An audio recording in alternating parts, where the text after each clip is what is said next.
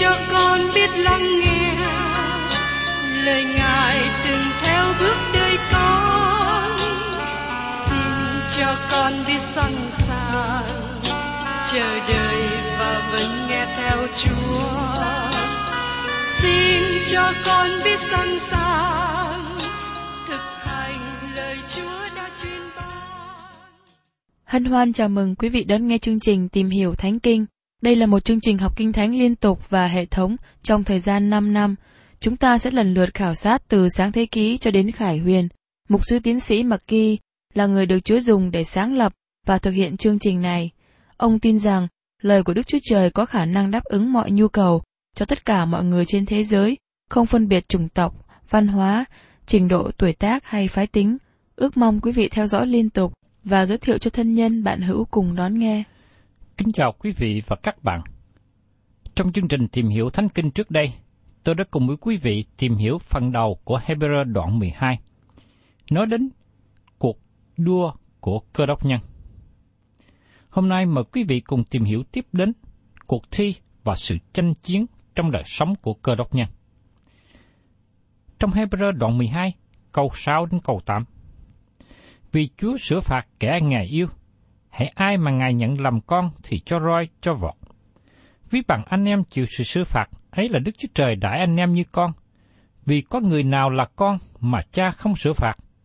Nhưng nếu anh em được khỏi sự sửa phạt mà ai nấy cũng phải chịu, thì anh em là con ngoại tình, chứ không phải con thật. Thưa các bạn, thỉnh thoảng có người nêu lên câu hỏi, và nó là một câu hỏi rất thích đáng. Tại sao người công bình chịu khổ? Khi sự đau bệnh xảy đến cho tôi và tôi phải nằm trên giường bệnh hàng tháng, nhờ đó tôi có nhiều thời giờ học kinh thánh riêng và tôi muốn chia sẻ lại cho quý vị những gì Chúa đã dạy tôi trong thời gian này. Xin nhắc lại điều chắc chắn được nói trong Kinh Thánh. Con cái của Đức Chúa Trời chịu khổ. Kinh Thánh không có lý luận về điều này.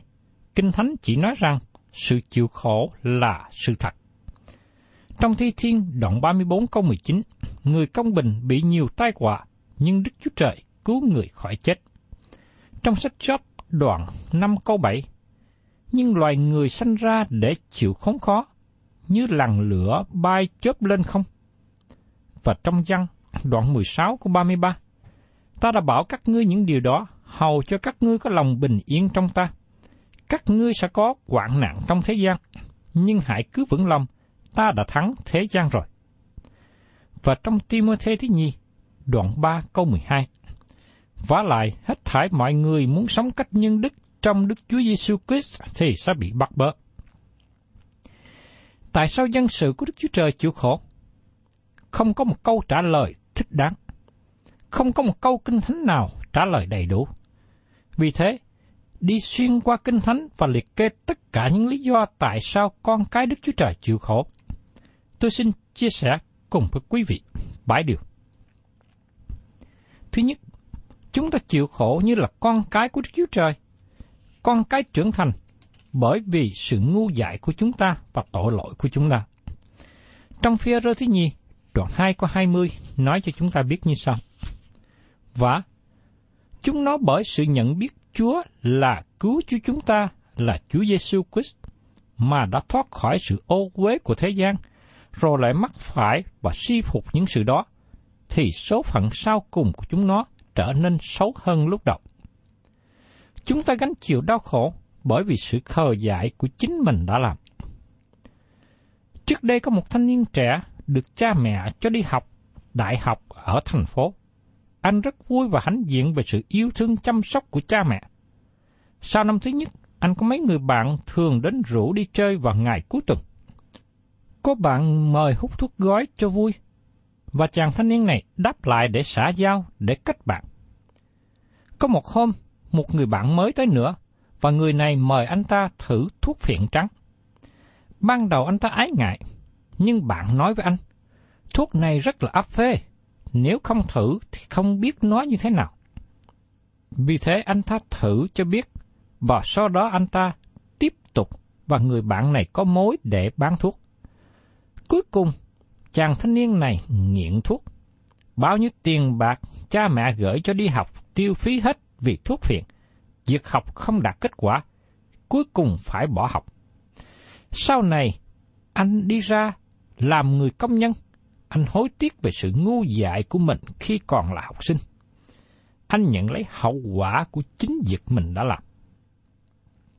Thứ hai, chúng ta chịu khổ vì sống theo lẽ thật và sự công bình. Tôi có thể bảo đảm với các bạn rằng nếu các bạn đứng về phía lẽ thật và sự công bình, các bạn sẽ chịu khổ. Có rất nhiều người đã xác chứng điều này. Sứ đồ Führer nói trong Führer thứ nhất đoạn 3 câu 14. Nếu anh em phải vì sự công bình mà chịu khổ, ấy là có phước, chớ sợ điều họ sợ và đừng bối rối. Nhiều người tình nguyện đứng về phía Đức Chúa Trời và họ cánh chịu đau đớn vì cớ này.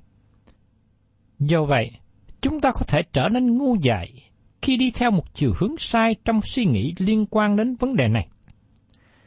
Có một người công nhân đến gặp tôi và kể lại rằng, tại cơ sở anh làm việc, mọi người thù ghét anh bởi vì anh đứng về phía Đức Chúa Trời. Nhưng sau đó tôi nghe một cơ đốc nhân khác làm việc cùng cơ sở và nói lại rằng, người kia muốn làm thầy giáo dạy mọi người, ngay cả trong giờ làm việc. Anh ta làm một việc khờ dại và không nên làm. Đó là chứng đạo trong khi mọi người đang bận rộn trong công việc tại hãng. Quý vị thấy rằng người công nhân này không có chịu khổ vì cứ anh đứng về phía lẽ thật và sự công bình. Anh đã có những chiều hướng sai lệch về việc này. Điều thứ ba, chúng ta gánh chịu đau đớn vì tội lỗi trong chính đời sống của chúng ta. Phaolô nói ở trong Côn Tô thứ nhất đoạn 11 câu 31, Nếu chúng ta biết xét đoán mình, thì khỏi bị xét đoán. Do vậy, nếu chúng ta là con cái Đức Chúa Trời mà từ chối giải quyết vấn đề tội lỗi trong đời sống chúng ta, Đức Chúa Trời sẽ giải quyết, Ngài sẽ đón phạt chúng ta. Thứ tư, chúng ta gánh chịu đau đớn vì tội lỗi trong quá khứ của chúng ta. Trong Galati đoạn 6 câu 7 nói rằng, Chớ hề dối mình, Đức Chúa Trời không chịu khinh dễ đâu, vì ai gieo giống chi, lại gặt giống ấy. Có người đàn ông nghiện rượu và sau đó trở lại đạo. Anh ta bỏ uống rượu và bệnh bao tử của anh bị tác hại một cách mạnh mẽ. Bác sĩ bảo anh chỉ uống nước lạnh hay nước trà mà thôi. Có lần anh đứng lên giữa buổi tiệc và nói với mọi người trong bạn: Chúa cứu tôi, Ngài ban cho tôi tấm lòng mới, nhưng Ngài không ban cho tôi bao tử mới.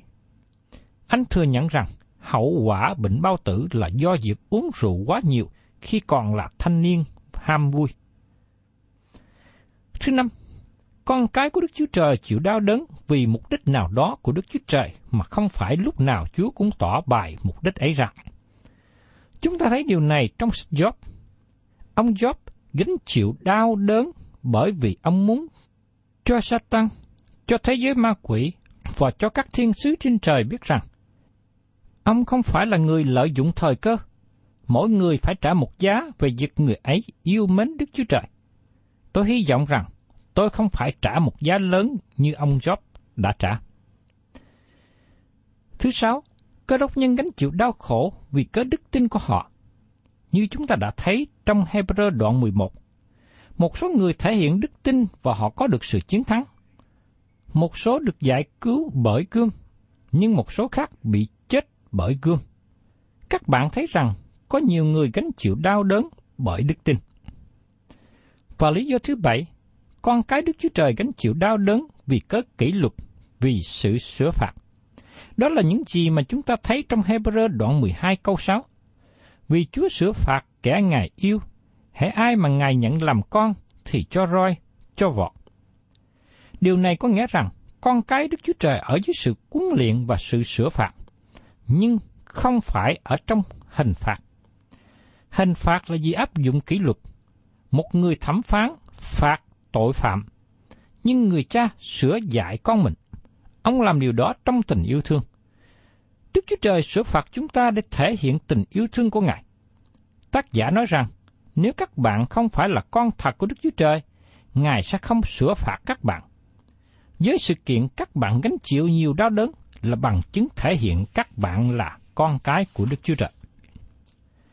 Tôi nghĩ rằng nếu các bạn là cơ đốc nhân khôn ngoan, khi các bạn ở trong hoàn cảnh khó khăn và không biết lý do tại sao, các bạn nên đến với Đức Chúa Trời và nói cho Ngài điều đó. Tôi tin rằng Ngài sẽ tỏ bài cho các bạn biết tại sao các bạn ở trong sự khó khăn. Lý do có thể không phải rằng Đức Chúa Trời đang đón phạt các bạn. Đức Chúa Trời đón phạt và Đức Chúa Trời hình phạt. Nhưng Ngài cũng là Đức Chúa Trời yêu thương. Cha trên trời sửa phạt con cái của Ngài. Khi tôi còn là học sinh trong trường, tôi và một số học sinh khác có vấn đề khó khăn, rắc rối. Cha tôi đi vào trong trường và có hàng trăm học sinh tại đó. Nhưng cha tôi chỉ tìm một người mà thôi, đó là tìm tôi. Ông đem tôi về nhà để sửa phạt về việc gây khó khăn trong trường. Tại sao cha tôi không đem những học sinh gây gối khác về nhà sửa dạy chúng nó? Lý do đơn giản là chúng nó không phải là con của cha tôi. Ngày nay, cha ruột của tôi đã qua đời, nhưng cha trên trời cũng làm một việc chúng như vậy, bởi vì Ngài yêu thương tôi. Tiếp đến mời quý vị cùng xem trong Hebrew đoạn 12 câu 9. Cha về phần xác sửa phạt mà chúng ta còn kính sợ thay, huống chi cha về phần hồn, chúng ta há chẳng càng nên dân phục lắm để được sự sống sao? Tôi lắng nghe cha tôi, cha tôi kỷ luật tôi và tôi lắng nghe ông. Tác giả thư Hebrew nói rằng, nếu chúng ta lắng nghe cha mình trên đất, huống chi cha về phần hồn. Tôi không biết các bạn có lắng nghe cha mình trên đất hay không, nhưng các bạn cần nên lắng nghe cha trên trời của các bạn. Tác giả nói tiếp tục, chúng ta há chẳng càng nên dân phục lắm để được sự sống sao? Tôi nghĩ, tác giả có ý muốn nói rằng cơ đốc nhân nên sống trong sự đầy trọn của đời sống, đó là phía tích cực. Nhưng tôi nghĩ rằng cũng có phương diện tiêu cực nữa, mà đôi lúc cha trên trời sửa phạt kỷ luật cách nặng nề, và cũng có những tội lỗi đưa đến sự chết. Tội lỗi dẫn đến sự chết là tội mà con cái Đức Chúa Trời có thể phạm. Và đôi lúc cha trên trời đem những đứa con không bao lời ra khỏi thế gian bởi vì những người ấy làm sỉ dục Ngài. Tác giả Hebrew nói rằng, tốt hơn là các bạn nên lắng nghe cha của các bạn ở trên trời. Nhưng nếu các bạn vẫn cố tâm tiếp tục đi trong con đường tội lỗi, Chúa có thể đem các bạn về nhà của Ngài. Và trong Hebrew đoạn 12 câu 10 nói tiếp, Và cha về phần xác theo ý mình mà sửa phạt chúng ta tạm thời, nhưng Đức Chúa Trời vì ích cho chúng ta mà sửa phạt, để khiến chúng ta được giữ phần trong sự thánh khiết Ngài.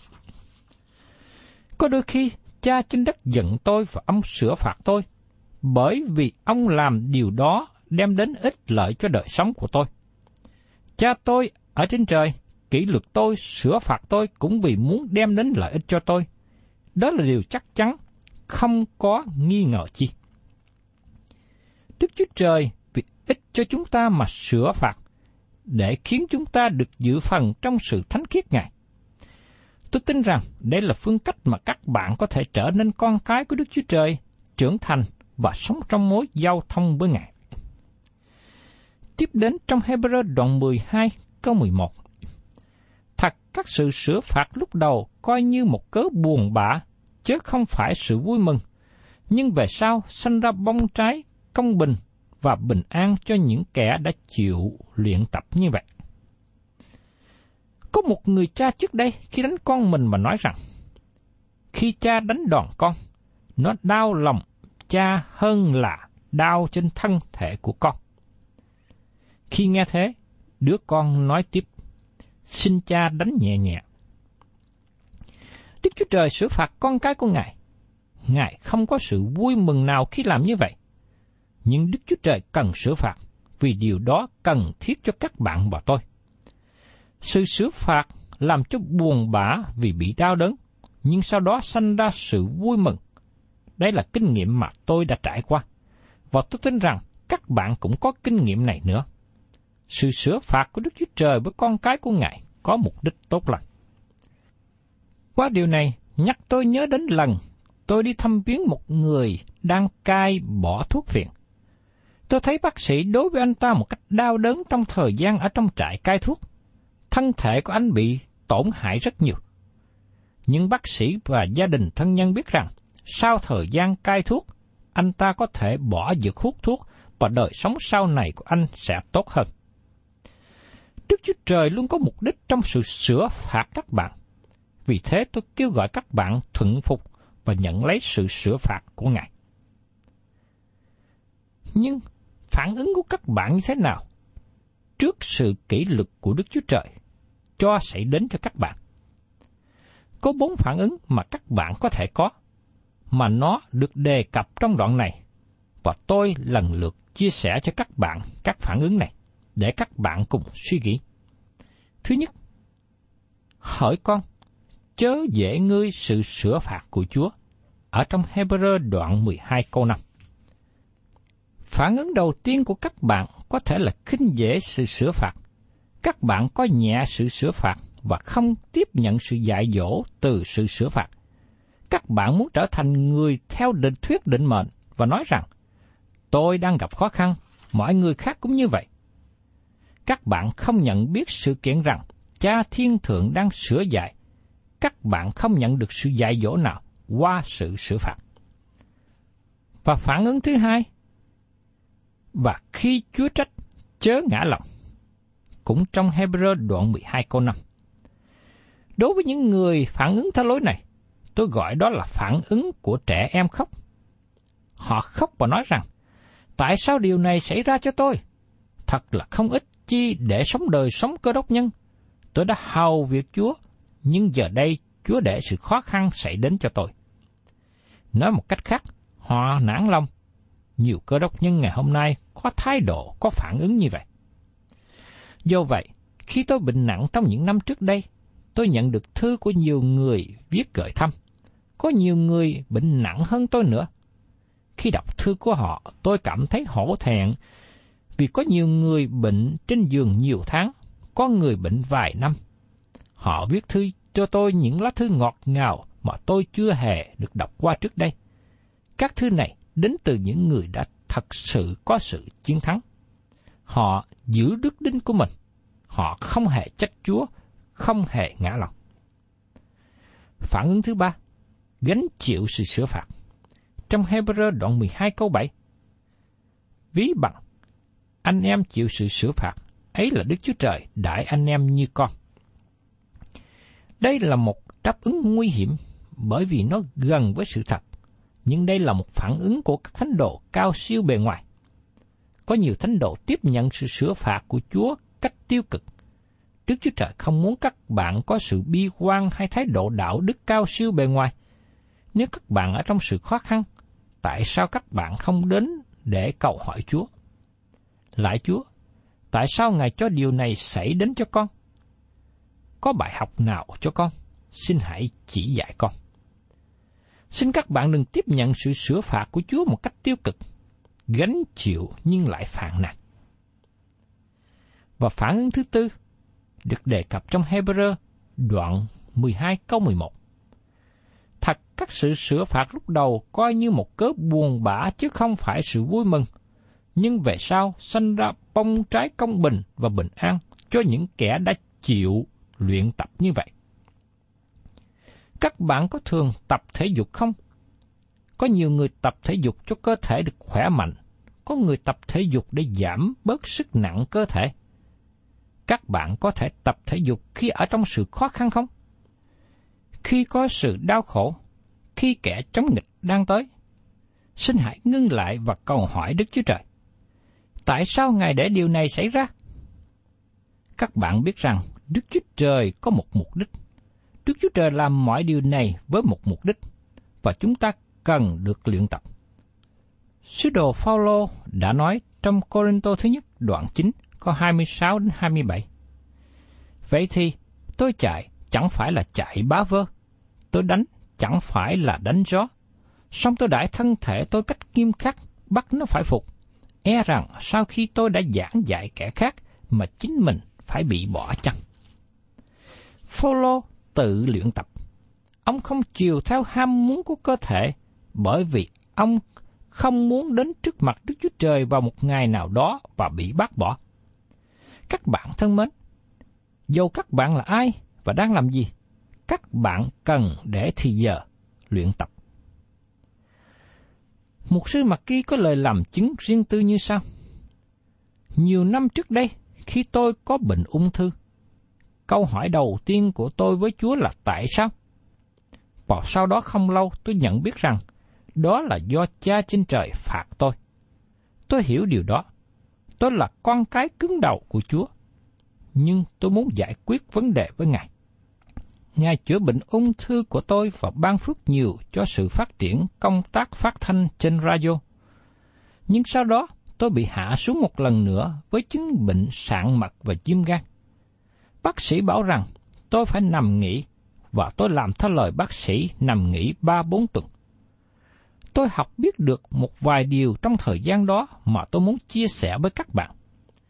Đức Chúa Trời không có đón phạt tôi trong lúc này, bởi vì tôi học biết giải quyết vấn đề tội lỗi của tôi với Chúa. Tôi làm ngay thẳng mọi việc của tôi với Chúa mỗi ngày.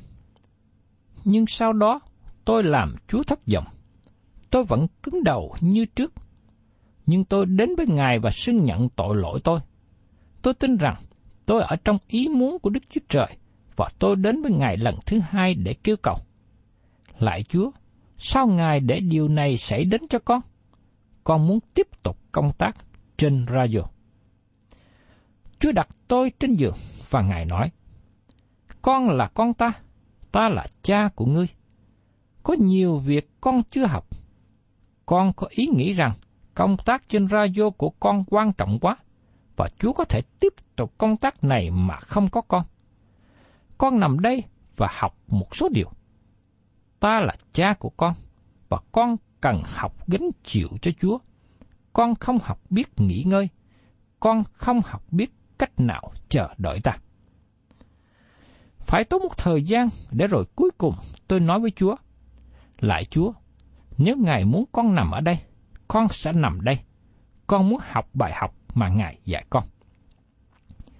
Chúng ta cần luyện tập bởi kỷ luật của Chúa, để chúng ta không thấy chính mình trong vị thế bị diễn đạt trong câu kế tiếp trong Hebrew đoạn 12, câu 12. Vậy, hãy dỡ bàn tay yếu đuối của anh em lên, luôn cả đầu gối lỏng lẻo nữa. Xin các bạn đừng sống đời sống cơ đốc nhân mà cứ phàn nàn suốt ngày. Tôi có một người bạn mà mỗi khi hỏi anh ta có khỏe không, anh nói về tình trạng sức khỏe của anh cho tôi biết, mất hết 15 phút. Vì thế, sau đó tôi không hỏi anh nữa anh ta thường đi với cái tay sụi lơ và đầu gối lỏng lẻo. Tôi xin thưa với các bạn rằng, có một người nào đang nhìn xem các bạn. Các bạn có tập gánh chịu sự khó khăn mà Đức Chúa Trời đưa đến không? Các bạn có chịu đựng bởi sự luyện tập không? Các bạn có nói với chính mình, đây là cha tôi, Ngài đang sửa phạt tôi. Có mục đích tôi cần biết và có bài học cho tôi học chúng ta nên khởi sự luyện tập bởi sự tập tành cơ thể. Một, hai, ba. Lại Chúa, con muốn biết tại sao con đang gánh chịu đau đớn như thế này. Và tiếp theo chúng ta cùng xem trong Hebrew đoạn 12 câu 13. Khá làm đường thẳng cho chân anh em theo, hầu cho kẻ nào què khỏi lạc đường mà lại chữa lành nữa. Tôi thành thật và thừa nhận với các bạn rằng, tôi không hiểu rõ tác giả muốn nói gì khi ông nói khá làm đường thẳng cho chân anh em theo. Chúng ta có đang đi con đường thẳng để các anh em yếu đuối bước theo chúng ta không? Hay chúng ta có bước đi trong con đường thẳng để chúng ta tránh khỏi trật bước đi khập khển trong đời sống không? Có nhiều cơ đốc nhân hôm nay có tâm trí bệnh hoạn, họ phàn nàn, chỉ trích và không chịu làm chứng cho Đức Chúa Trời, nhưng lại muốn bày tỏ mình là thánh độ, đạo đức thượng hạng. Và tiếp đến trong Hebrew đoạn 12 câu 14. Hãy cầu sự bình an với mọi người, cùng tìm theo sự nên thánh, vì nếu không nên thánh thì chẳng ai được thấy Đức Chúa Trời. Được trở nên vững mạnh và trở nên bình an với mọi người, đó là những người sẽ làm cho các bạn có bình an với họ. Có một số người không muốn bình an. Chúng ta cầu sự bình an với mọi người và với cơ đốc nhân anh em. Chúng ta cùng nhau đồng đi trong hành trình thuộc linh của cơ đốc nhân. Tác giả nói, cùng tìm theo sự nên thánh, vì nếu không nên thánh thì chẳng ai được thấy Đức Chúa Trời.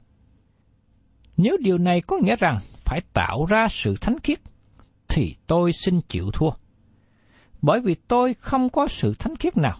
Sự bình an mà tôi có, nó đến bởi quyết của Đấng Christ.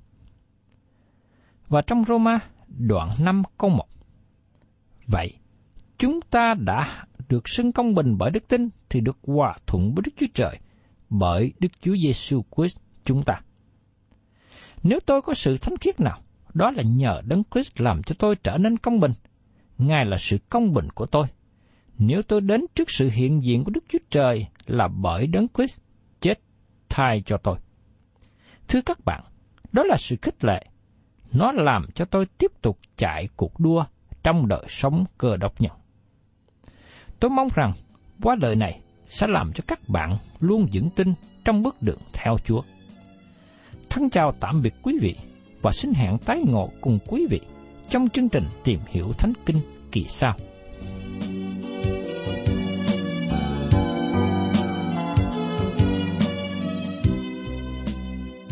Cảm ơn quý vị đã đón nghe chương trình Tìm hiểu Thánh Kinh. Nếu quý vị muốn có loạt bài này, xin liên lạc với chúng tôi theo địa chỉ sẽ được đọc vào cuối chương trình. Kính chào quý thính giả.